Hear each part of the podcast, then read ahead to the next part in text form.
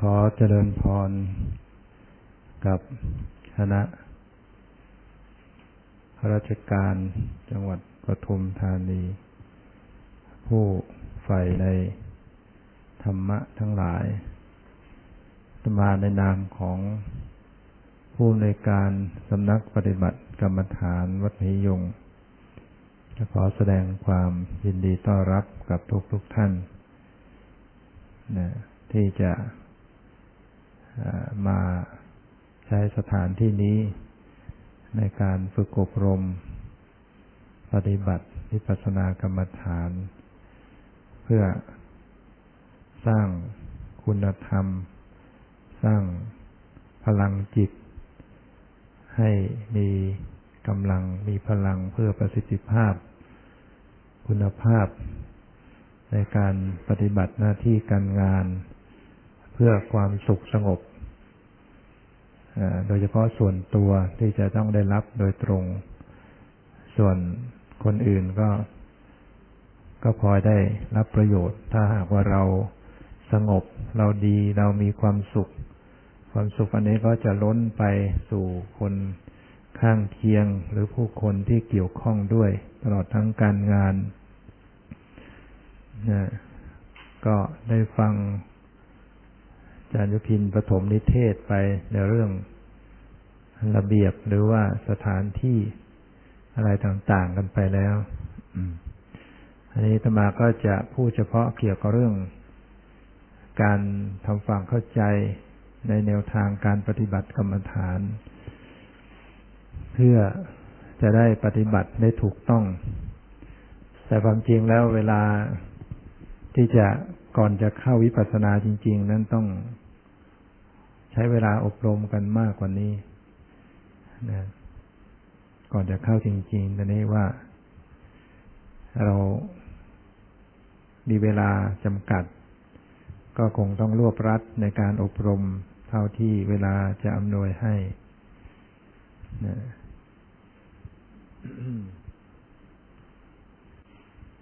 การปฏิบัติกรรมฐาน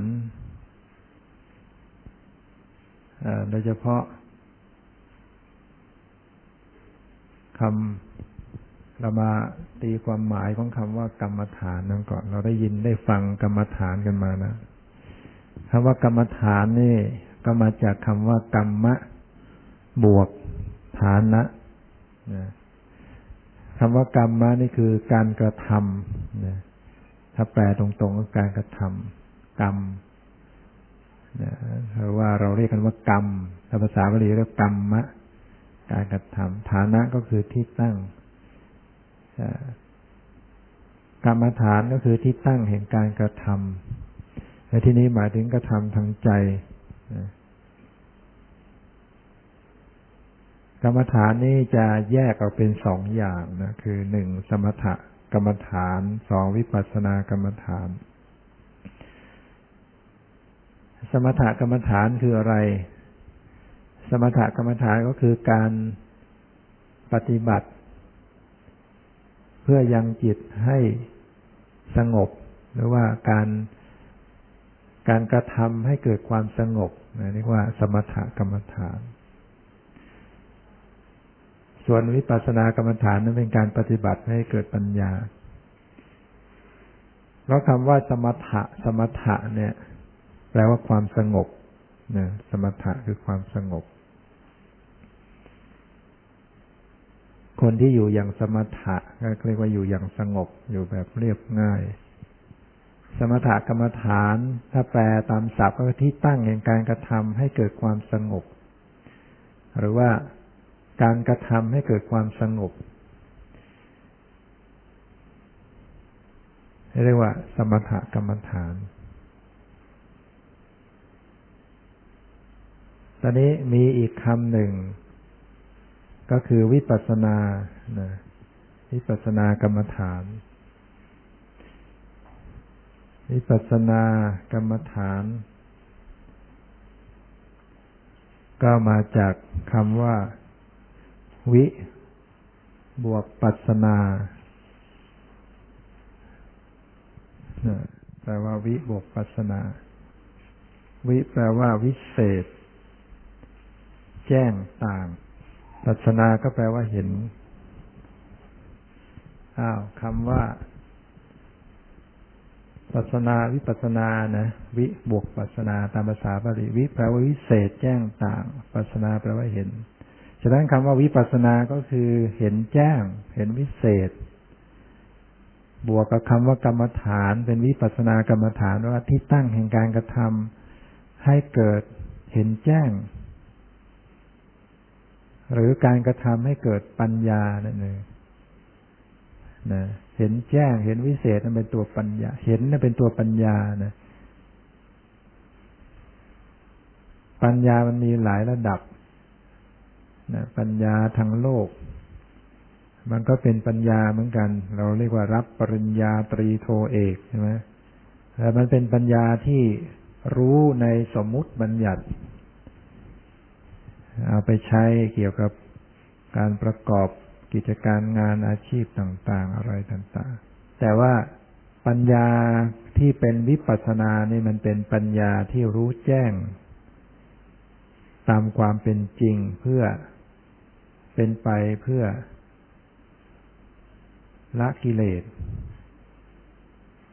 นะเพื่อละกิเลส เพราะว่าถ้าหากว่ารู้แจ้งได้แล้วก็สามารถที่จะละกิเลสได้ เห็นแจ้งเป็นอย่างไร คือแจ่มชัดหมายถึงว่า ไม่ต้องนึกคิดล้วอุปมาเหมือนกับว่าเรา เราอยู่ในที่มืดเนี่ย เวลาเราจะ อยากรู้ว่าในที่นั้นมันมีอะไรบ้าง เราก็ต้องคิดเอาใช่ไหมเดาเอาคาดคะเนเอาว่าไอ้เสาตรงนั้น โต๊ะตรงนั้น เก้าอี้ตรงนั้น ถ้าเคยว่ามีประสบการณ์หน่อยก็อาจจะคิดไปได้ แต่ว่านั่นไม่ใช่เห็น ไม่ใช่เห็นมันจริง ๆ แต่นึกเอา แต่ถ้าเปิดไฟแล้วก็เห็นเลย ไม่ต้องนึกแหละวิปัสสนามันเหมือนอย่างนั้นนะ เห็นเลยแล้วไม่ต้องนึกแหละนะเรียกว่าเห็นแจ้งด้านการเจริญวิปัสสนาไม่ใช่การนึก การนึกการคิดเอานะเหมือนกับเราเรียนทางโลก เราเรียนทางโลกเลยเราต้องใช้ความคิด คิดอดีต คิดอนาคตหาเหตุผลต่างๆ ประมวลเข้ามา แล้วจึงจะเกิดปัญญา แต่การเจริญวิปัสสนาเนี่ยเป็นการหยุดความคิด ตัดความคิดไปถึงอดีต อนาคต พยายามที่จะรู้เฉพาะปัจจุบันที่สั้นที่สุด ที่กำลังปรากฏปรากฏพยายามรู้รู้จนกระทั่งมันเกิดทันต่อปัจจุบัน มันก็แจ้งขึ้นมา แจ้งอะไรคือแจ้งสิ่งที่มันกำลังปรากฏเป็นปัจจุบันนั่นแหละนะเรียกว่าเห็นวิเศษ เห็นวิเศษคือมันเห็นตามความเป็นจริง ธรรมดาที่เราเห็นหรือเรารู้เราเข้าใจในชีวิตตัวเองนี่เราเข้าใจว่าไง ร่างกายอัตภาพของตนเองนี่เข้าใจว่าไง เป็นตัวเราไหมเป็นของเราหรือเปล่า ความรู้สึกของของผู้ดุชนเนี่ยมีความรู้สึกว่าขาแขนหน้าตาของเราไหมเห็นนี่เป็น เห็นเนี่ยเป็นเราไหมเราเห็นเราคิดเรานึกเราชอบเราไม่ชอบ เราดีใจเราเสียใจ นี่คือ นี่คือความเห็นผิดอยู่ เนี่ยได้ต้องรับทราบว่า ปุถุชนเนี่ย มีความเห็นผิดอยู่ มีความเห็นไม่ตรงตามความเป็นจริง มีความยึดมั่นถือมั่นในทางที่ผิด คือเรามีความสำคัญมั่นหมายเป็น เป็นตัวเราเป็นของเราเป็นตัวตน ใครจะมาบอกยังไง เราก็ยังค้านอยู่เนี่ย มันตัวเราเนี่ยขาแขนของเรา ใจของเรา อาจจะบอกว่ากายนี่ไม่ใช่เราตายไปแล้ว แต่ใจอะ วิญญาณมันไม่ตายมันออกจากร่างไปหาที่เกิดใหม่นี่คืออุปาทานดังนั้นนะคือยึดไว้ทั้งนั้น เป็นอุปาทานเป็นความยึดมั่นถือมั่นเป็นความเห็นผิดที่ยึดไว้ เพราะนั้นเวลาวิปัสสนาญาณมันเกิดขึ้นมัน มันเห็นวิเศษ มันเห็นแจ้ง เห็นต่างไปจากที่ปุถุชนเห็น คือมันจะกลับกลับใหม่ละ มันจะเห็นว่าไม่มีตัวตนนะนะไม่มีตัวตน ในสังขารในชีวิตเนี่ย ไม่มีตัวตน แล้วก็ไม่เที่ยง ในสังขารในชีวิตอัตภาพไม่เที่ยง แล้วก็เป็นทุกข์ด้วย นะเป็นทุกข์หมายถึงการเกิดมันเกิดแล้วมันดับ มันทนอยู่สภาพเดิมไม่ได้เป็นทุกข์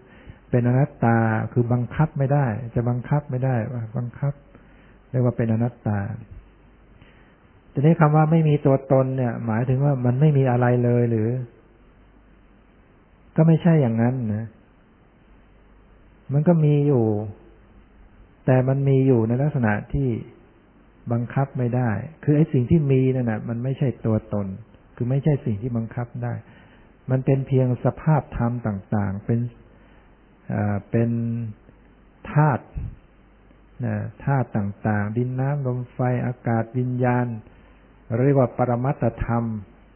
คือมีแต่จิตเจตสิกรูป หรือว่ามีขันห้า มันประชุมกันขึ้นมา มันเหมือนกับสสารต่าง ๆ ที่ประชุมมันขึ้นมา แล้วมันก็ไปเกิดอุปาทานยึดไว้ยึดไว้ว่าเป็นตัวตน แตอนนี้พอเจริญวิปัสสนาเข้าไปสัมผัสจริงนะก็จะเห็นธรรมชาติว่าอ๋อจริง ๆ เป็นอย่างนี้เอง ไม่ไอ้ที่ว่าเป็นเราเป็นเรื่อง เป็นเรื่องยึดไว้เป็นเรื่องสมมุตินะนี่เรียกว่าเห็นวิเศษเห็นแจ้งนะพอเข้าใจไหมเนี่ย พอจะมองออกไหมว่า วิปัสสนาเนี่ยมันทำ ให้เห็นอย่างไร ให้เกิดอย่างไร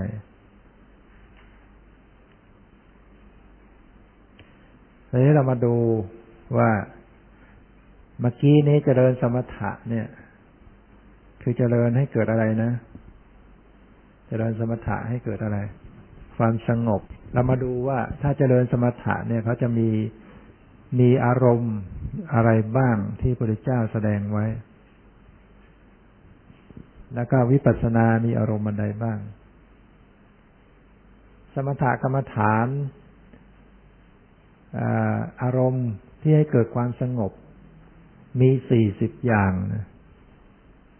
อันนี้เราจะไม่ได้เน้นไปเรื่องสมถะ เพราะนั้นก็เราจะไม่ได้อธิบายอะไรโดยละเอียด ก็เป็นเพียงแต่ให้รู้หลักการขั้นอะไรไว้บ้างก็แล้วกันนะ สี่สิบอย่างมีอะไรบ้างกสินสิบอสุภะสิบอนุสติสิบพรหมวิหารสี่อาหารเรปฏิกรสัญญาหนึ่งจตุธาตุววัฏฐานหนึ่งอรูปธรรมสี่กสินเคยได้ยินไหมเพ่งกสินเพ่งกสินโยมเคยได้ยินไหมเข้าใจไหมครับเพ่งยังไงกสินฮะ เพียงเทียนนะเพียงกสินที่ยังทำให้ถูกหลักนั้นจะต้องกสินมันมีสิบอย่างหนึ่งดิน น้ำลมไฟ สีเขียว สีเหลือง สีแดง สีขาวอย่างนี้นะเพ่งช่องว่างเพ่งอากาศ เช่น เพ่ง เพ่งดิน เขาจะต้องไปหาดินสีอรุณมาปั้นมาขยำให้ละเอียดทำเป็นแผ่นเป็นวงกลม ประมาณหนึ่งคืบสี่นิ้วแล้วก็มาตั้งไว้ตรงหน้า แล้วก็มองบริกรรมปฐวีปฐวีหรือดินดินดินดิน เพ่งอยู่งั้นอะ ให้มันติดตา หลับตาก็เห็น อย่างนี้ก็ว่า พอหลับตาแล้วเห็นติดตาอย่างนี้ก็ไม่ต้องไปใช้ดินแล้วก็เรียกว่าได้กสิน ก็มาเพ่งไอ้ที่มันติดตาเขาเรียกว่าอุคานิมิตเกิดขึ้น พอเห็นแล้วก็นึกขยายให้มันใหญ่ มันก็ใหญ่นึกตอนแรกมันจะเป็นความใสก่อนเพ่งไปเพ่งมาไอ้ดินที่เห็นนั้นจะใสใสใสเหมือนเป็นแก้วเป็นรัศมีออกพยายามนึกให้มันใหญ่ มันก็ใหญ่ นึกให้มันเล็กก็เล็ก อย่างนี้เรียกว่าได้ปฏิภาคคณิมิต ฝึกไปหนักๆเข้าเกิด อัปปนาสมาธิขึ้น นะสมาธิมันมีอยู่สามระดับนะโยมหนึ่งคณิกะสมาธิความสงบเพียงเล็ก ๆ น้อยๆสองอุปจารสมาธิความสงบที่เฉียดองค์ฌานแล้วก็สามอัปปนาสมาธิคือสงบแนบแน่นไปเลย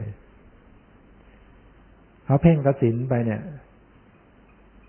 ก็ทำให้ถึงขั้น อัปปนาสมาธินิ่งแนบแน่นในอารมณ์ ถึงขั้นนั้นเรียกว่า ได้ฌาน เคยได้ยินคำว่าฌานไหมเนี่ย เพ่งกสินได้ฌาน ได้ขณะที่ได้ฌานนั้นก็คือสมาธิเป็นอัปปนาสมาธิ ลักษณะของอัปปนาสมาธินี้จะ จะไม่รับรู้ทางภาษาทั้งห้านะจะไม่เห็นไม่ได้ยิน ไม่รู้กลิ่น ไม่รู้รสไม่ รู้สัมผัสไม่คิดอะไรทั้งนั้น เรียกว่าดับนิ่ง สบายอยู่อย่างนั้นนะเรียกว่าอัปปนาสมาธิได้ฌานได้ยกตัวอย่างให้ฟังเพ่งดิน เพ่งน้ำเพ่งไฟเพ่งลมก็เหมือนกันก็เอามาเพ่งมันติดตา ส่วนอสุภะสิบอสุภะคืออะไร คือซากศพในสมัยก่อนนะ่ะ ศพเขาจะทิ้งตามป่าช้าใช่ไหมก็พระก็จะไปตามป่าช้าไปพิจารณาศพนะท่านก็ยังสอนด้วยซ้ำว่า เวลาไปพิจารณาศพต้องทำอย่างไร ต้องไปยืนอยู่ด้านไหน ยืนเหนือลมก็ไม่ได้ ยืนใต้ลมก็ไม่ได้ต้องยืนอยู่ไม่เหนือไม่ใต้ลมนะ ไปพิจารณา ถ้าใต้ลมเป็นยังไงก็เหม็น เหนือลมก็ไอ้บางทีศพมันมีวิญญาณมันก็ไม่พอใจ แล้วก็เคยมีตัวอย่างท่านเล่าไว้ พระไปพิจารณาแล้วก็ไปดึงเอาไว้ผ้าที่ห่อศพพระสมัยก่อนนี้จะต้องใช้ผ้าบางสกุลพระพุทธเจ้าอนุญาตให้ใช้ผ้าบางสกุล ผ้าบางสกุลก็คือผ้าที่เขาทิ้ง เปื้อนฝุ่นหรือห่อศพ แล้วก็ทิ้งตามป่าตามพระนี่จะต้องไปพิจารณาอนิจจาวัฏสังขาราอุปาทวยธรรมมิโน อุปาทิตวานิรุจันติ เตสังวูปสโมสุโขแล้วก็ชักผ้ามาเลย ถือว่าเป็นของที่เขาทิ้งแล้วตอนนี้มันมีศพอยู่ศพหนึ่งมันมีวิญญาณวิญญาณสิงอยู่ มันลุกขึ้นเลยนะ พระก็เดินตามมาถึงกุฏิมันถึงล้มลงศพนั้นล้มลงในในในคำพีท่านจึงสอนว่า เวลาไปพิจารณาศพให้เอาไม้เท้าไปด้วย เวลาศพขึ้นมาจะได้ยันลงไป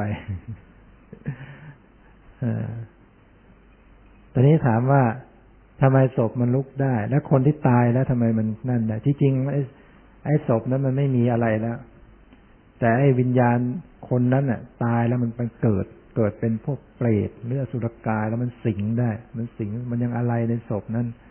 พวกนี้มันบางทีมันก็มีอำนาจในการจะบังคับอะไรได้เหมือนกัน คนโบราณของคนไทยแล้วเขาเขาก็มีการแกล้งพระเหมือนกันนะ เวลาไปพิจารณาบางสกุลในป่าช้าเนี่ย เขาจะทำกระดานหกเขาไว้นะคืออีกข้างหนึ่งอะเป็นเป็นศพนะมีผ้าบางทีก็เอาผ้าวางไว้ที่มือเนี่ยเขารู้ว่าพระจะต้องไปชักแล้วก็ก็เอาวางกระดานหกเนี่ย พระก็เดินไปตามทางเนี่ยพอเดินไปชัก มันก็กระดกขึ้นมาศพมันก็ลุกขึ้นมา เหมือนกับประเคนของพระไม่ตั้งสติให้ดีก็อาจจะวิ่งนี่การพิจารณา ศพในชนิดต่างๆนะใครอย่างพระเนี่ยท่านให้พิจารณาศพเพื่ออะไร เพราะพระต้องประพฤติพรหมจรรย์ต้องละกามราคะให้ได้ การพิจารณาร่างกายให้เห็นเป็นของอสุภะไม่สวยงามก็ทำให้สงบราคะกิเลสก็ทำให้ประพฤติพรหมจรรย์อยู่ได้ ถ้าพระระงับราคะไม่ได้ก็อยู่เป็นพระไม่ได้นะแล้วก็ สามารถทำให้ได้ฌานด้วยนะ เพ่งให้ติดตาติดตาแล้วมาเพ่งศพที่ติดตาหนักๆเข้าศพมันก็จะใสใสเป็นรัศมีนึกขยาย ใหญ่เล็กได้ฌานเหมือนกันอนุสติสิบอันนี้เกี่ยวกับการตามระลึก มีพุทธานุสติตามระลึกคุณของพระพุทธเจ้าธรรมานุสติระลึกถึงคุณของพระธรรมสังขานุสติตามระลึกถึงคุณของพระสงฆ์ ศีลานุสติระลึกถึงศีลที่ตนเองได้รักษาอันบริสุทธิ์ จาคานุสติระลึกถึงทานที่ตนเองได้บริจาค เทวตานุสติระลึกถึงคุณของเทวดา อัปนาอัปมานุสติระลึกถึงพระนิพพาน รวมทั้งอนาปานสติระลึกถึงลมหายใจอย่างนี้เป็นต้นทำให้เกิดสมาธิได้นะเพ่งพิจารณา ให้เกิดสมาธิ ต่อไปพรหมวิหารสี่ก็คือ เมตตากรุณา มุทิตา อุเบกขา เมตตาคืออะไร เมตตาก็คือความรัก แผ่ความรัก แต่ความรักที่เป็นเมตตาไม่ใช่ ราคะ ไม่ใช่รักอย่างหนุ่มสาว แต่ว่าเป็นความรักที่ปรารถนาดีกรุณาก็คือความสงสาร แผ่ความสงสาร มุทิตาพอยินดี อุเบกขาวังเฉย ก็สามารถทำให้ได้ฌานได้นะแล้วก็ประโยชน์อื่น ๆก็ได้มาก เจริญเมตตาหลับเป็นสุขตื่นเป็นสุข ไม่ฝันร้าย เทวดารักษาอมนุษย์ ไม่ทำร้ายมนุษย์ เป็นที่รักของมนุษย์ทั้งหลาย อย่างนี้เป็นต้น ต่อไปอาหารเรปฏิกูลสัญญา พิจารณาอาหารเป็นของปฏิกูลเนี่ยก็ทำให้เกิดความสงบ จตุธาตุววัฏฐานพิจารณาร่างกายโดยเป็นธาตุทั้งสี่แยกออกไปเป็นธาตุดิน เป็นธาตุน้ำเป็นธาตุไฟ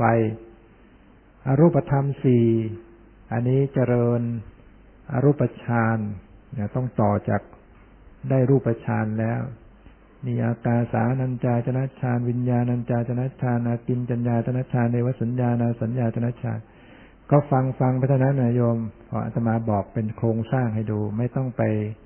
จดจำอะไรนักหนา เพราะยังไม่ใช่เป้าหมายที่เราจะอ่าเอามาใช้เพราะในที่นี้เราจะให้ปฏิบัติวิปัสสนา ต่อไปข้ามไปวิปัสสนากรรมฐาน นะ วิปัสสนากรรมฐานนี่ มีภูมิอยู่หก เวลาเราจะทำงานเนี่ย เราจะต้องมีสำนักงานใช่ไหม สำนักงานเหมือนกับเป็นภูมิ เวลาจะทำนาเราก็ต้องมีท้องนาเราจะปลูกต้นไม้เราก็ต้องมีพื้นที่ พื้นที่นั่นแหละคือภูมิ เราจะทำปัญญาให้เกิดขึ้น จะทำวิปัสสนาให้เกิดขึ้น เราต้องมีภูมิ คือพื้นที่ของวิปัสนา พื้นที่ของวิปัสนาก็เรียกว่าวิปัสนาภูมิ มีหกด้วยกันคืออะไร ขันห้าพัฒนาสิบสองท่าสิบแปด อินทรีย์ยิบสองอริยสัจจะสี่ปฏิจุบาสิบสองความจริงแล้วในวิปัสนาภูมิหกเนี่ยก็คือปรมัตธรรมเนี่ยสี่จิตเจตสิกรูปนะนิพพานเนี่ยเอามาจัดเป็นขันห้าบ้างเอามาจัดเป็นตนะบ้างเป็นธาตุบ้างเป็นสีเป็นอริยสัจจะเป็นปฏิจจบาท คือสิ่งสิ่งเดียวกันเนี่ย แต่เอามาเรียกหลายแง่หลายมุมก็เลยกลายเป็นหลายอย่าง เพื่ออนุเคราะห์แก่การปฏิบัติธรรมบางคนอาจจะฟังเรื่องขันห้าเข้าใจ แต่บางคนไม่เข้าใจก็ฟังเรื่องอายตนะ เอาไปปฏิบัติได้ ก็คงไม่สามารถจะบรรยายให้ละเอียดได้ คงจะ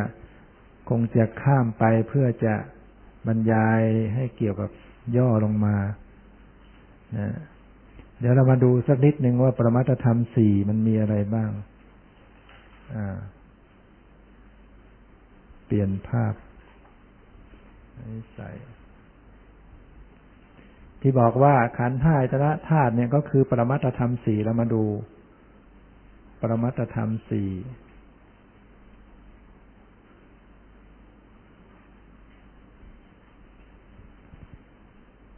ปรมัตธรรมสี่มีอะไรบ้างโย มลองช่วยอ่านหน่อยเถอะเผื่อจะแก้ง่วงไปด้วยอาลองอ่านหนึ่งจิต ธรรมชาติที่รู้อารมณ์สองเจตสิก ธรรมชาติ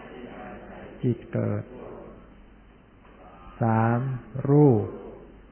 ธรรมชาติที่เสื่อมสลายสี่นิพพาน ธรรมชาติที่สงบจากรูปนามขันธ์ห้าปรมัตธรรมคืออะไรธรรมคือ ธรรมชาติที่ประเสริฐ คือไม่มีการผิดแปลกผันแปรแต่อย่างใด และเป็นธรรมที่เป็นประธานใน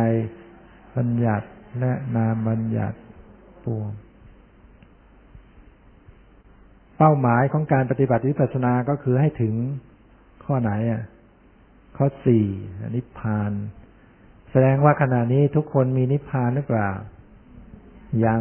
นะถ้ามีนิพพานก็เป็นพระอริยะไปแล้ว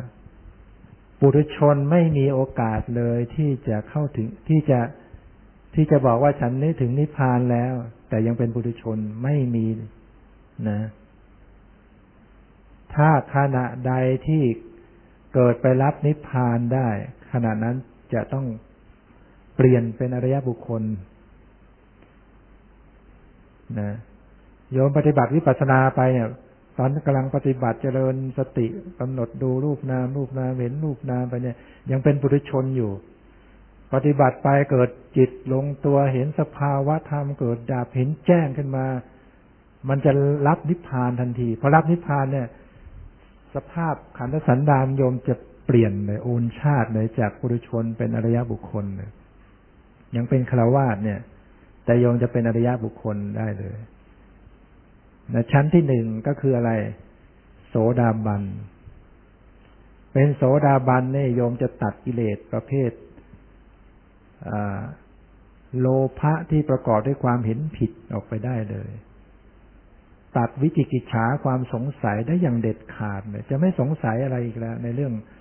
คุณพระพุทธพระธรรมพระสงฆ์เรื่องเรื่องธรรมะนี่ ในเรื่องสัจธรรมนี่หมด ละศีลปตะประมาทการประพฤติผิด ในเรื่องศีลได้ จะมีศีลห้าที่บริสุทธิ์ แล้วก็จะละ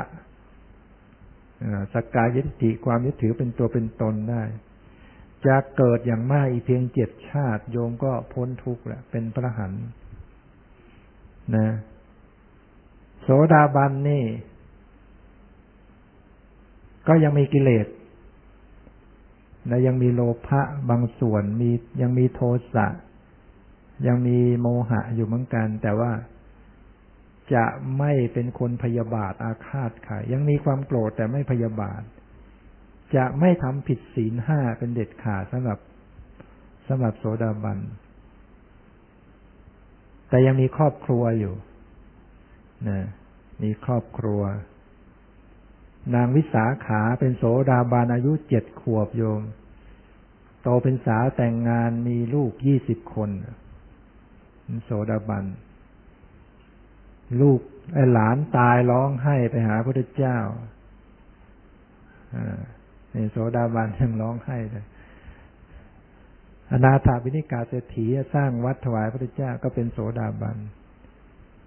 เป็นคารวาสคารวาสเนี่ย ไม่ใช่ว่าจะบรรลุธรรมไม่ได้นะบรรลุได้ เป็นโสดาบันชั้นที่สองเป็นสกทาคามีอริยบุคคลชั้นที่สองนะสกทาคามี ชั้นที่สามเรียกว่าอนาคามี ชั้นที่สี่เรียกว่า พระอรหันต์นะมีสี่ชั้นเนี่ย โยมปฏิบัติวิปัสสนาไปเนี่ย ผ่านวิปัสสนาญาณมันมีสิบหกญาณปฏิบัติไปเห็นเห็นเห็นเห็นยานแก่กล้าผ่านยานสิบหกรอบที่หนึ่งเป็นโสดาบันแหละแล้วก็เจริญกำหนดไปผ่านรอบที่สองจะเป็นสกทาคามี เพราะกิเลสก็เบาบางออกไปอีกพอผ่านญาติสิบหกรอบที่สามก็สำเร็จเป็นพระนาคามีพอสำเร็จเป็นพระนาคานี พระนาคามีนี่จะตัดราคะหมดสิ้นเลยจะไม่มีความยินดีในเรื่องการมคุณอารมณ์โดยเด็ดขาด จะไม่มีโทสะอยู่ในจิตใจ ใครจะมายั่วย้าวใครจะมาฆ่า จะไม่มีความรู้สึกโกรธแม้เพียงเล็กน้อย นี่คือคุณสมบัติของพระนาคามี แต่ก็ยังมีกิเลสบางส่วน เช่น มีโลภะที่ ที่เกี่ยวกับการประกอบด้วยมันนะความถือตัว ยังมีความถือตัวไอ้ความถือตัวนี่ละยากมากนะโยมจะละได้ก็ตอนเป็นพระอรหันต์ขนาดเป็นอริยบุคคลชั้นที่สามไอ้ความถือตัวยังมีอยู่เลย แต่ก็ไม่ถึงขนาดปุถุชนนะมานะความถือตัวแล้วก็ ความ ติดใจยึดในฌานที่ตนได้บ้างภพภูมิที่ตนเองได้บ้างนี่ยังมีอนาคามี แต่พอผ่านยานสิบหกรอบที่สี่ก็เป็นอะไร พระอรหันต์กิเลสหมดสิ้น ถ้าโยมสำเร็จเป็นพระอรหันต์โยมต้องบวชทันทีภายในเจ็ดวันท่านกล่าวไว้อย่างนั้น พระอรหันต์นี่จะอยู่ครองเรือน อยู่ในเพศครวาสไม่ได้ ถ้าเจ็ดวัน ไม่ได้บวชท่านก็ปรินิพพานดับทุกข์เลย แต่ถ้าเป็นระดับรองลงมายังยังอยู่ครองเรือน แต่ถ้าถ้าเป็นอนาคามีชั้นที่สามอยู่ครองเรือนก็จะไม่เกี่ยวข้องในในครอบครัวอยู่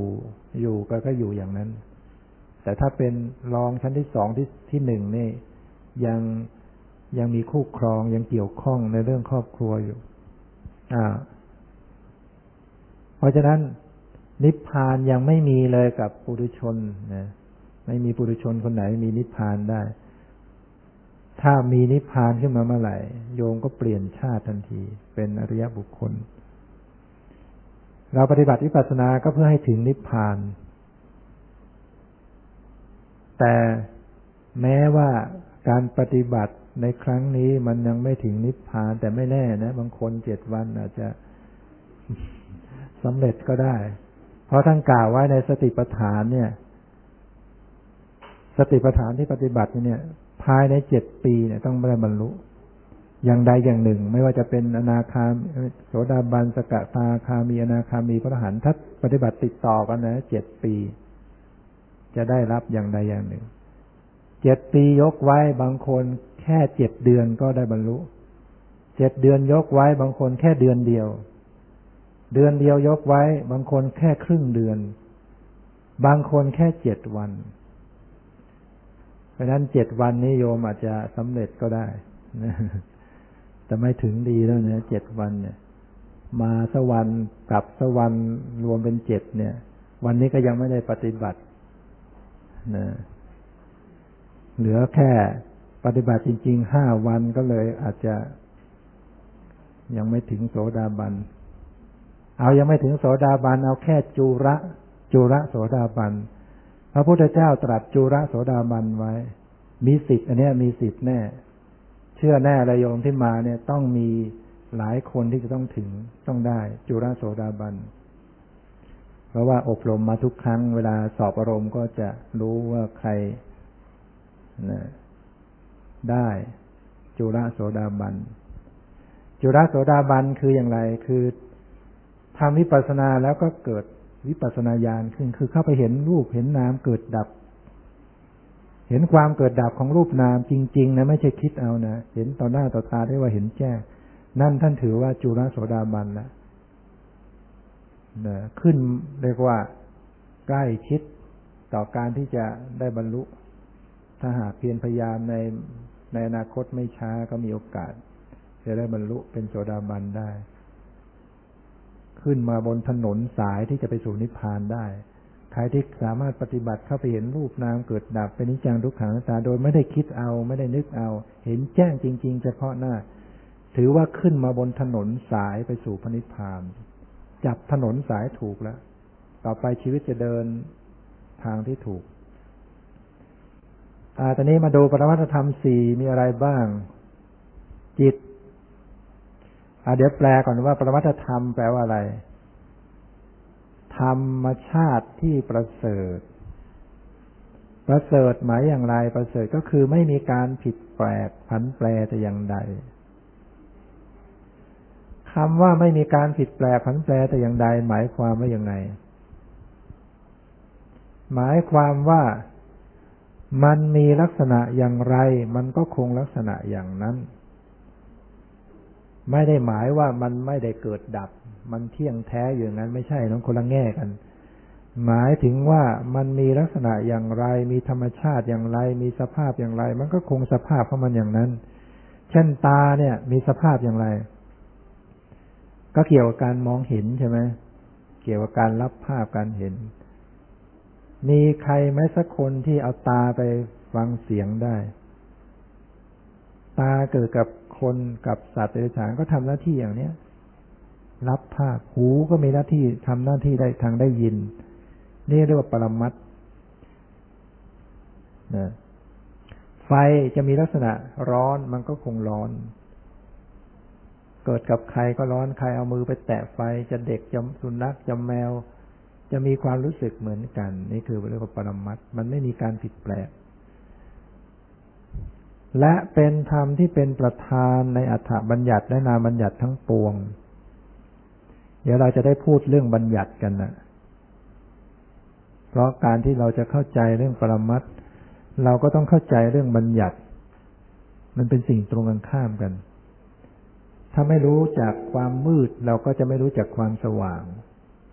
เพราะนั้นต้องเรียนทั้งความมืดและความสว่าง ข้อเปรียบเทียบ อตอนนี้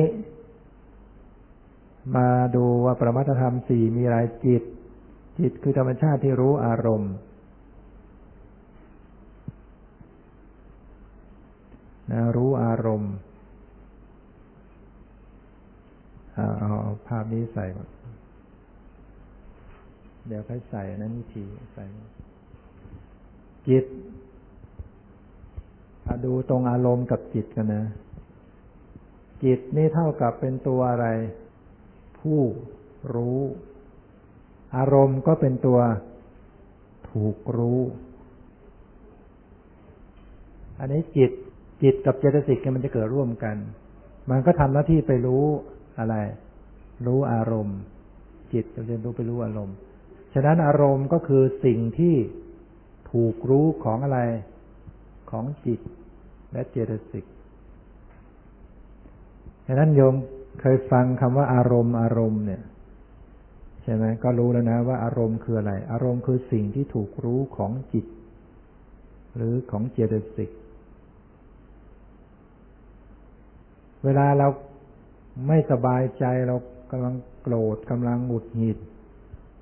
มีเด็กมายุ่ง เราก็ตวาดว่าอย่ามายุ่งนะกำลังอารมณ์ไม่ดี พูดอย่างนี้ถือว่าไม่ตรงความจริง ถ้าพูดให้ตรงความจริงต้องบอกว่า อย่ามายุ่งนะ ขณะนี้กำลังจิตไม่ดีนะจิตกำลังไม่ดีต่างหาก อารมณ์คือสีเสียงกลิ่นรสผลพระธรรมารมณ์นะจิตเป็นธรรมชาติที่รู้อารมณ์นะเอาเอาภาพเก่าตอนนี้เจตสิกคืออะไร เจตสิกคือธรรมชาติที่อาศัยจิตเกิดนะธรรมชาติที่อาศัยจิตเกิด อุปมาจิตนะจิตเหมือนกับน้ำใสสะอาดบริสุทธิ์ เจตสิกเหมือนกับเครื่องแกงโยมจะแกงอะไร แกงส้มโยมก็ต้องเอาตำน้ำพริกใช่ไหมน้ำ น้ำเปล่าๆใส่หม้อแล้วก็ตำน้ำพริก ในน้ำพริกมันมีอะไรบ้าง มีพริกมีหอมมีกะปิมีอะไรต่าง ๆ ผสมตำไม่แล้วโยงก็ไปใส่น้ำเลยน้ำก็เป็นน้ำแกง ไอ้เครื่องแกงนั่นเนี่ยเหมือนกับเจตสิก น้ำใสๆเหมือนกับจิต หรือว่าเจตสิกเหมือนกับสีต่างๆ เหมือนกับสีต่างๆ น้ำที่จริงมันใสสะอาด เราเอาสีไปใส่น้ำก็เป็น น้ำเป็นน้ำสีแดงสีเหลือง เป็นน้ำแป๊บซี่ เป็นน้ำโคลาเป็นน้ำสไปอะไรเงี้ยเพราะนั้นมันมีส่วนผสมเข้าไปไอ้ส่วนผสมนั่นแหะคือเจตสิกน้ำจริง ๆก็คือจิต เกิดร่วมกันเกิดพร้อมกัน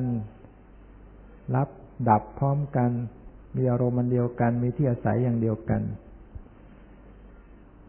จิต โดยพิสดารมีถึง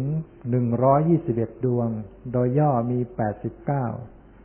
แต่ถ้าว่าโดยลักษณะและจิตมีอย่างเดียวก็คือ รู้อารมณ์ เอาจำแค่ตรงนี้ไว้ก็แล้วกัน รู้อารมณ์ อันนี้เป็นข้อสำคัญในการปฏิบัตินะ รู้อารมณ์ เพราะว่าการปฏิบัติเนี่ย เท่าที่ประสบการณ์มานักปฏิบัติมักจะกำหนดจิตไม่เป็นกำหนดจิตไม่ออกนะ มันเป็นเรื่องยาก เพราะว่าจิตมัน มันเป็นนามธรรม คือมันเป็นอสรีละไม่มีรูปร่างนะเป็นทุรังคมังไปไกล อยู่ตรงนี้มันคิดไปถึงเรื่องนู้นเรื่องนี้ไกลต่างประเทศก็ได้ เกิดขึ้นทีละดวง เกิดดับเร็วมาก วัดแกว่งห้ามยากฝึกยาก มีถ้ำเป็นที่อยู่อาศัยก็คืออาศัย ตายอาศัยอาศัยวัตถุนี้ อนนี้รูป รูปก็คืออะไร ธรรมชาติที่เสื่อมสิ้นสลายไปเจตสิกนั้นองค์ธรรมก็คือเจตสิกห้าสิบสองนะเจตสิกจะมีห้าสิบสองชนิด มีอะไรบ้าง ก็จำไว้ว่าก็ตัวอาการในจิตเนะี่ย เช่น ความรัก ความชัง ความ โลภความโกรธความหลง ความอิจฉา ความมานะ ความท้อถอย ความสงสัยลำคาญใจเนี่ยอย่างเนี้ยฝ่ายดีก็มีเกิดศรัทธา เกิดปีติเกิดเมตตา เกิดกรุณา เกิดปัญญา เกิดสตินะอย่างเนี้ยเป็นเจตสิกจำไม่ง่ายก็คืออาการอาการในจิต เนี่ยเราปฏิบัติเราจะเข้าไปดูมันนะ จะเจริญสติเข้าไปดูจิตดูเจตสิกดูรูป นะอาจจะต้องเอาสติเข้าไปกำหนดจิตกำหนดเจตสิกกำหนดรูป ส่วนนิพพานเนี่ยไม่ต้องกำหนดแล้วเพราะยังไม่เกิดขึ้น แต่เวลามันเกิดขึ้นก็จะมีการกำหนดโดยอัตโนมัติ ไม่ต้องใครไปบอกมันจะกำหนดรู้ทันที จะรู้ตัวได้ทันทีว่าตอนนี้เราถึงนิพพานแล้ว แต่ก็มีบางคนมันหลงได้เหมือนกันนะหลง ยังไม่ใช่นิพพานมันหลงว่าเป็นนิพพานฉะนั้นต้องอาศัย คือคนไม่ถึงจริงเนี่ย มันหลง แต่ถ้าคนถึงจริงแล้ว ก็จะรู้ว่าถึงแล้ว แต่คนยังไม่ถึงอาจจะหลงว่าถึงแล้วมีบางทีมันนั่งปฏิบัติไปมีสมาธิจิตสงบ จิตพอสงบแล้วจิตใจ เบาว่างไม่มี รู้สึกไม่มีกิเลสอะไรมันว่าง ก็เลยคิดว่านี่เราพระหันต์แล้วรู้สึกเป็นพระหันต์แล้วนิพพานแล้วก็มีคุยฟุ้งเลยตอนนี้คุยฉันเป็นพระหันต์แล้วฉันเป็นอนาคามีอะไร คนบรรลุจริง ๆเขาจะไม่คุยหรอกนะเขาจะไม่อวดคุณวิเศษ เพราะมันไม่มีความอยากจะไปอวดแล้วตัดความอยากตัดความโอ้อวดอะไร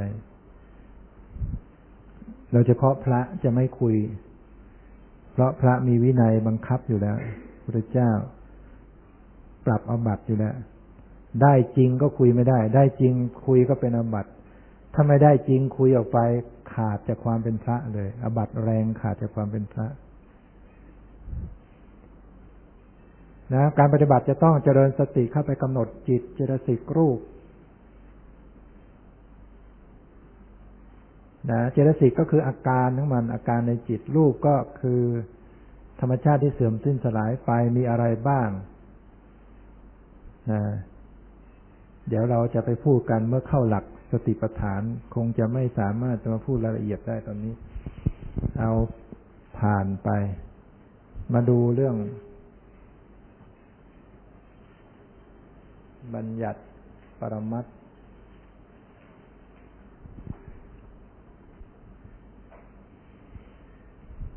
มื่อกี้เราพูดเรื่องอะไร ปรมัตพูดง่ายๆปรมัตก็คือ สิ่งจริง ๆ ของจริง ๆ ของที่มีสภาวะมีอยู่จริง ๆ มันมีมันเป็นอยู่จริง ๆ ไม่ต้องนึกไม่ต้องคิด ไม่ต้องสร้างอะไรมันมีอยู่จริง ๆ แต่บัญญัตินี่เป็นเรื่องที่ มันไม่มีจริง โดยเนื้อแท้แล้วมันไม่มีจริง มันเป็นเพียง จริงไปตามสมมุติของโลกของคนที่แต่งตั้งขึ้น บัญญัติมีอยู่สองอย่างหนึ่งสัทธบัญญัติ เรียกอีกอย่างนึงว่านามบัญญัติได้แก่ชื่อภาษาต่างๆ อัฏฐบัญญัติประการที่สองได้แก่ความหมายรูปร่างสันฐาน อย่างที่หมุนหมุนเนี่ยชื่อว่าไง พัดลม คำว่าพัดลมนี่ก็เป็นบัญญัติสัทธาบัญญัติชื่อ ชื่อเสียงเรียงนามต่างๆนะเป็นบัญญัติ ความหมาย รูปร่างสันฐานเป็นบัญญัติ เข้าใจรูปร่างสันฐานไหมส วดทรงสัดส่วนของมัน อย่างที่แผ่นเนี้ย รูปร่างของมันยังไง เป็นเหลี่ยมๆใช่ไหมนี่คือรูปร่าง นี่คือบัญญัติแล้วนะบัญญัติ ความหมาย ความหมายมันคืออะไรเนี่ยไอ้เหลี่ยมๆนี่ความหมายมันคือ มันเป็นยังไง มันเป็นจอฉายใช่ไหม หรืออย่างเนี้ย รูปร่างของมันยังไงเนี่ย เป็นแฉกแฉกเป็นหมุนหมุนวนวนเนี่ย รูปร่างของมัน ความหมายมันเป็นยังไง เนี่ย ความหมายของมันคือมันมันให้ความเย็นได้ นี่คือความหมาย แล้วชื่อของมันว่าไง พัดลมหรือใครจะเรียกอย่างอื่น ก็แล้วแต่ นี่คือบัญญัติทั้งหมดนะ อย่างนี้ นี่คือบัญญัติรูปร่าง รูปร่างของมัน ความหมายของมันคืออะไร เราเห็นอย่างนี้เราก็รู้ความหมายอ๋อนี่มัน วิทยุนี่มันให้เสียงมันอะไรได้นี่ความหมาย ชื่อของมัน เทปวิทยุอะไรต่างๆนี่ชื่อ แต่นี้เข้ามาที่ร่างกายของเรานะร่างกายเราหลับตาแล้วเห็น เห็นได้ไหมว่า ขาแขนหน้าตารูปร่างอย่างเนี้ยอโยมหลับตาแล้วลองลองนึก ถึงตัวเองซิว่า นึกเห็นไหมว่า มีศีรษะอยู่กลมๆมีขา เป็นท่อน งอมีแขนเป็นอย่างนี้ลำตัวอย่างนี้ นึกออกไหมนี่คือบัญญัติ ขอให้รู้นี่คืออารมณ์ที่เป็นมันยังไม่ใช่ของจริงแต่เราวิปัสสนาได้ต้องทะลุสิ่งเหล่านี้ลงไปนะรูปร่างสันฐานเนี่ยเป็นบัญญัตินะความหมายอายมหลับตาเห็นรูปร่างอย่างนี้ท่าทางแบบนี้ความหมายว่าไงเนี่ยที่โยมดูท่าทางตัวเองอย่างเนี้ย ขาอย่างนี้มืออย่างนี้ลำตัวอย่างนี้ศีรษะอย่างนี้ความหมายอย่างนี้ว่าไงฮะนั่งเห็นไหมนี่คือความหมายของมัน ความหมายว่านั่ง ไม่มีจริง มันจริงโดยสมมุติ เอาเนื้อแท้จริง ๆ ไม่มี เพราะฉะนั้นเวลาปฏิบัติเข้าไปจริง ๆ ถ้าทะลุเข้าไปสู่ปรมัตแล้ว สิ่งเหล่านี้จะต้องอันตรธานไปในจิตใจ ปฏิบัติจะต้องเอาสิ่งเหล่านี้ อันตรธานไปหมดเพราะมันเป็นเรื่องที่ จิตมันจำสมมุติไว้ ปรุงแต่งนึกปรุงแต่งในสมมติไว้ เราก็หลงติดติดอยู่ในสมมติแบบนี้อยู่ ถ้าเป็นปรมัตถ้าเป็นปรมัตลองสังเกตสิว่า ถ้าเป็นปรมัตเป็นของจริง ๆ เนี่ย ไม่ต้องคิดไม่ต้องนึกเราสมมติว่าเอาแค่ตรงที่เดียวก็ได้ เราลองกำมือ แบมือ แล้วหลับตาแล้วกำแบ ในใจเห็นเป็นนิ้วมือ เป็นมือได้เป็นมือหรือเปล่า เป็นนิ้วไหมในใจเห็นเป็นรูปร่างนิ้วมือหรือเปล่า ถ้าเห็นนั่นคือบัญญัติ รูปร่างนิ้วมือนั่นแหละอาศัยสัญญามันจำไว้จำตอนนี้ถ้าเป็นปรมัตเนี่ย มันคือความรู้สึก ลองเข้าไปสังเกตความรู้สึกสิที่ไม่ใช่รูปร่าง ไม่ใช่ความหมาย มีไหมรู้สึกมีไหมเวลากำมือรู้สึกยังไงกรรมารู้สึกเป็นไงอาลองกำรู้สึกเป็นไง เป็นยังไง เราบัญญัติเรียกชื่อว่าไงไอ้ตัวสภาวะปรมัตจริง ๆ มันนั่นแหละ คือความรู้สึกนั่นแหละปรมัตจะมีเหมือนกัน ตึงหรือเปล่า แตะไปรู้สึกแข็งพอปล่อยรู้สึกเป็นไงหย่อน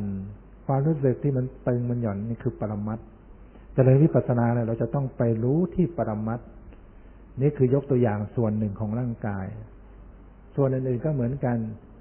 ตอนแรกเราดูเห็นเป็นรูปร่าง แขนขาหน้าตาแขนขารูปร่างรู้ว่านั่ง อมันมีรูปร่างสันฐานมันก็บอกความหมายว่านั่ง แต่เจริญวิปัสสนาเราจะต้องพัฒนาเข้าไปถึงปรมัตคือเข้าไปถึงความรู้สึก ซึ่งมันเป็นประธานมันเป็นแกนในมันเป็นตัวตั้งอยู่ไอ้ตัวสวดทรงตัวความหมายเนี่ยมันมาสวมใส่ปรุงแต่งทีทีปฏิบัติวิปัสสนาจะต้องทะลุเข้าไปถึงความจริงของธาตุแท้ชีวิต คือเข้าไปสู่ความรู้สึกสำลอกคัดเอารูปร่างออกไป ความหมายออกไปจะไม่เห็นแล้วเพราะถ้าเข้าจิตเข้าไปสัมผัสปรมัตจริง ๆ มันจะอยู่แค่ความรู้สึก มันเหมือนตัวหายแล้วแขนขาหน้าตาร่างหายไป ก็อย่าไปตกใจเอ๊ะเรานี่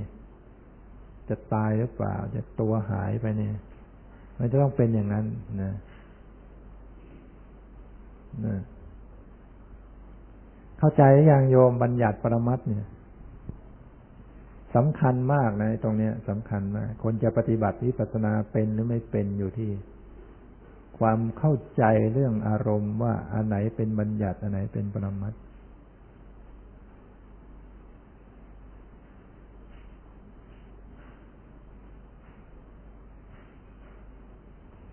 ดังนั้นความจริงมันจึงมีสองอย่าง สัจจะแปลว่าความจริงหนึ่งสมมติสัจจะจริงโดยสมมุติก็คือตั้งขึ้นอย่างนี้จิตมันแต่งตั้งเป็นรูปร่างเป็นความหมายหรือชาวบ้าน คนอื่นก็ตั้งชื่อกันไว้ตั้งขานกันไว้ ส่วนปรมัตถสัจจะมันจริงโดยสภาวะ คือมันมีสภาวะอยู่จริง ๆ มันมีมันเป็นอยู่จริงๆไม่ต้องนึกต้องคิด เช่น ความรู้สึกที่มันตึงมันหย่อนมันไหว มันแข็งมันเย็นมันร้อน ตัวคิดนึกตัวรู้สึกเนี่ย เป็นปรมัตเข้าใจไหมโยนตอนเนี้ย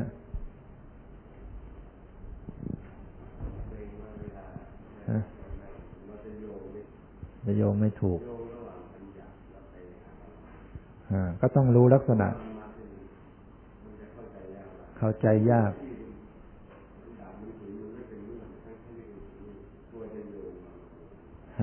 ก็นั่นเดีย ต้องทำความเข้าใจดีไม่งั้นปฏิบัติไม่ถูก ความเข้าใจจากการฟังนี่ มันก็เป็นความรู้ระดับหนึ่ง แต่ความเข้าใจในการปฏิบัติจริง ๆ มันมันยิ่งยากขึ้นไปอีกชั้นหนึ่ง ฟังอย่างนี้เรารู้เข้าใจเนี่ยแต่เอาจริง ๆบางทีหาไม่เจอ เป็นความยากขึ้นไปอีก ราะนั้นต้องให้เข้าใจในระดับการฟังให้ได้ก่อนเวลาก็พยายามจะทำให้มันง่ายที่สุดนะอตอนนี้ จุดนี้เนี่ย ต้องเข้าใจก่อนเรื่องบัญญัติปรมัตเนี่ยถ้าโยมไม่เข้าใจยังผ่านไม่ได้นะ ต้องเข้าใจจุดนี้ก่อนไม่งั้น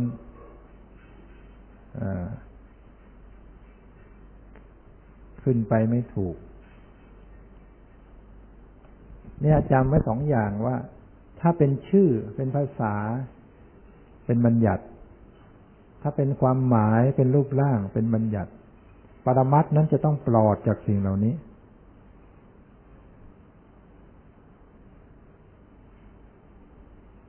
นะเวลานั่งไปในใจคิด นึกถึงเป็นภาษาเป็นคำพูดได้ไหมเวลาในใจเนี่ย อันที่มันพูดอยู่ในใจมันภาพอยู่ในใจนะเป็นเป็นเป็นชื่อแหละนั่นอย่างนั้นอันนี้อย่างนี้อะไรอะไรคิดเนี่ย มันเรียกว่าคิดนั่นแหละคือจิตมันไปนึกถึงชื่อหมดเลยนะ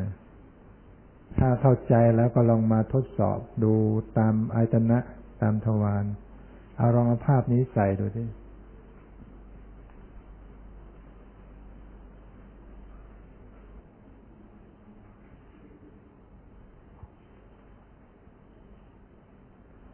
นี่เป็นภาพขบวนการทางตา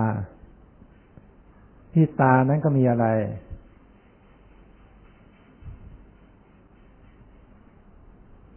จากขุประสาทนะจากขุประสาทก็คืออะไร ประสาทตานะที่ที่ลูกตาเนี่ยมันจะมีประสาทตาอยู่จักขุประสาทนี่ถือว่าเป็นปรมัตนะเป็นรูปธรรม จะเป็นความใสในการรับรับภาพ ส่วนในอย่างนี้ก็คืออารมณ์ อารมณ์ทางตาคือรูป รูป รูปบวกกับคำว่าอารมณ์ก็สนที่กันเป็นรูปารมณ์คำว่ารูปารมณ์ก็คือคำว่ารูปบวกกับคำว่าอารมณ์ รูปารมณ์ได้แก่อะไร สีต่างๆ สิ่งที่เห็นเนี่ย เห็นได้เพียงสีต่างๆ เท่านั้น เห็นต้นมะพร้าวได้ไหมต้นมะพร้าวนี่เป็นอะไรแล้วเนี่ย เป็นความหมายหรือเปล่า ถ้าเป็นความหมายก็เป็นอะไร บัญญัติ ความหมายมันมาจากไหนล่ะ มันจะต้อง มันต้องมีรูปร่างใช่ไหมเออใบอย่างนี้ลำต้นอย่างนี้ อย่างนี้รูปร่างแบบนี้ เราจึงใส่ความหมายมันว่านี่ คือต้นมะพร้าว แล้วก็เรียกชื่อมันถูกว่า ต้นมะพร้าวคำว่าคำว่ามะพร้าวก็เป็น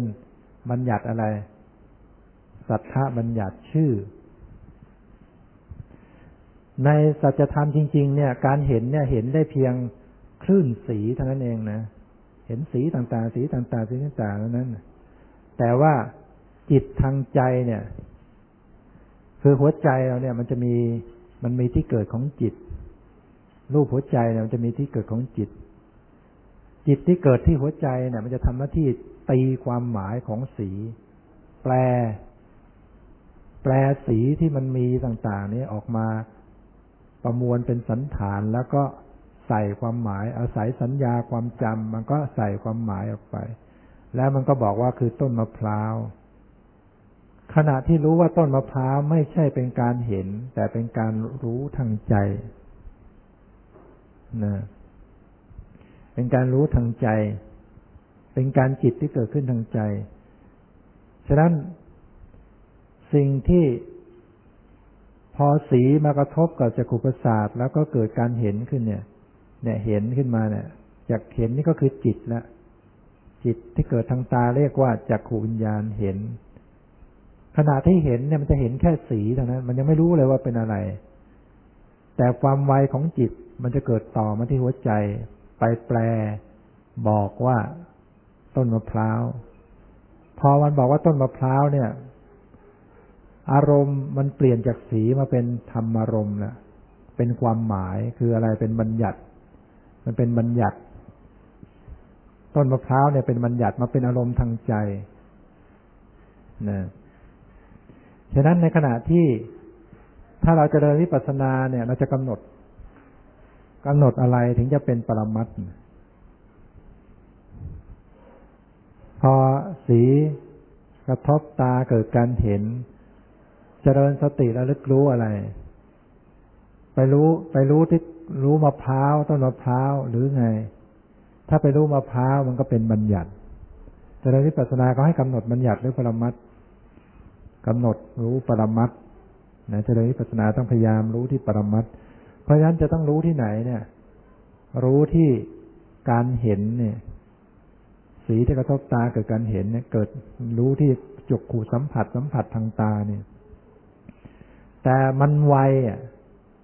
มันระลึกไม่ทันเห็นแล้วมันเลยไปต้นมะพร้าวแล้ว พอต้นมะพร้าวนี่ มันเป็นอะไร เป็นธรรมารมณ์แล้วเป็นส่วนอารมณ์ที่เป็นอะไร บัญญัติมาปรากฏทางใจ ในขณะนั้นสิ่งที่เป็นปรมัตก็คือ จิตที่เกิดขึ้นที่ใจเนี่ย เรียกว่ามโนวิญญาณ มโนวิญญาณนั้นเป็นความรู้พิเศษ มันจะรู้แบบนึกคิด ตีความหมาย ไปรับความหมายของสี ดังนั้นตัวนี้คือเป็นตัวปรมัตสติต้องเจริญระลึกรู้ที่ตัวนี้ ตัวมโนวิญญาณเนี่ย